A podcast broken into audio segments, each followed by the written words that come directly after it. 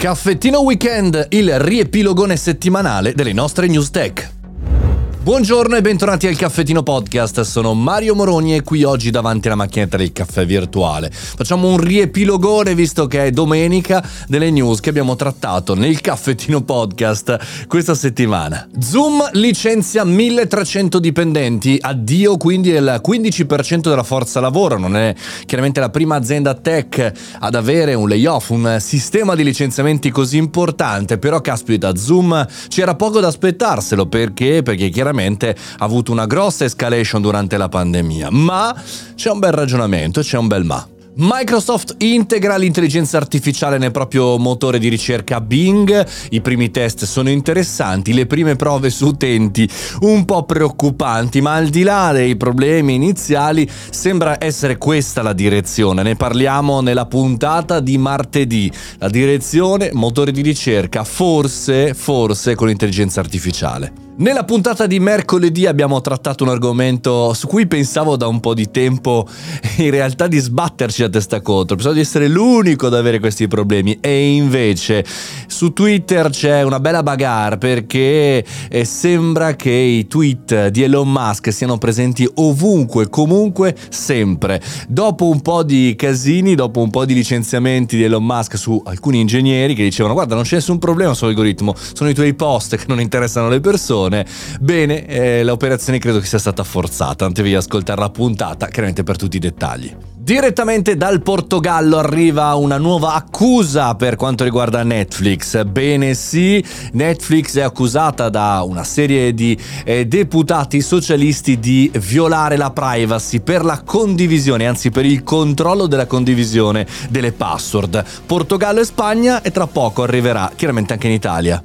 Instagram, udite udite, abbandona le live commerce, lo shopping commerce, quella modalità eh, tale per cui collegandosi in diretta ai creator, i brand gli influencer potevano vendere in eh, contemporanea, in diretta sul canale social. Bene, è un bel dietro front mi verrebbe da dire. Il 17 febbraio parliamo di questo e devo dire che ha un po' colpito anche me, ma ci metto un ma perché potrebbe spegnersi il live commerce per quanto riguarda Instagram, però potrebbe accendersi il real commerce. Ascoltate la puntata e magari capite di cosa parlo.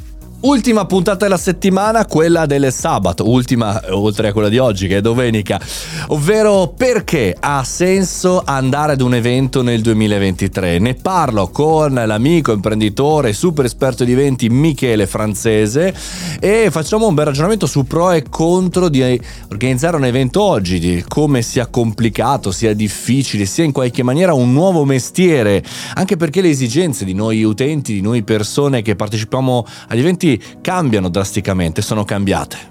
Questo era il riepilogone della settimana, chiaramente oggi è domenica, abbiamo riepilogato, domani torniamo con le news, ma volevo ringraziare tutti gli ascoltatori del Caffettino Podcast, tutti quelli che mi hanno scritto una mail a mario mariomoroni.it, tutti quelli che mi hanno scritto in direct sui social, ma anche quelli che hanno ascoltato e basta. È veramente bello sentirvi, conoscervi e in qualche maniera sapere, sapere che c'è qualcuno dall'altra parte, non solt- soltanto i numerini, mille più, mille meno meno, un ascoltatore.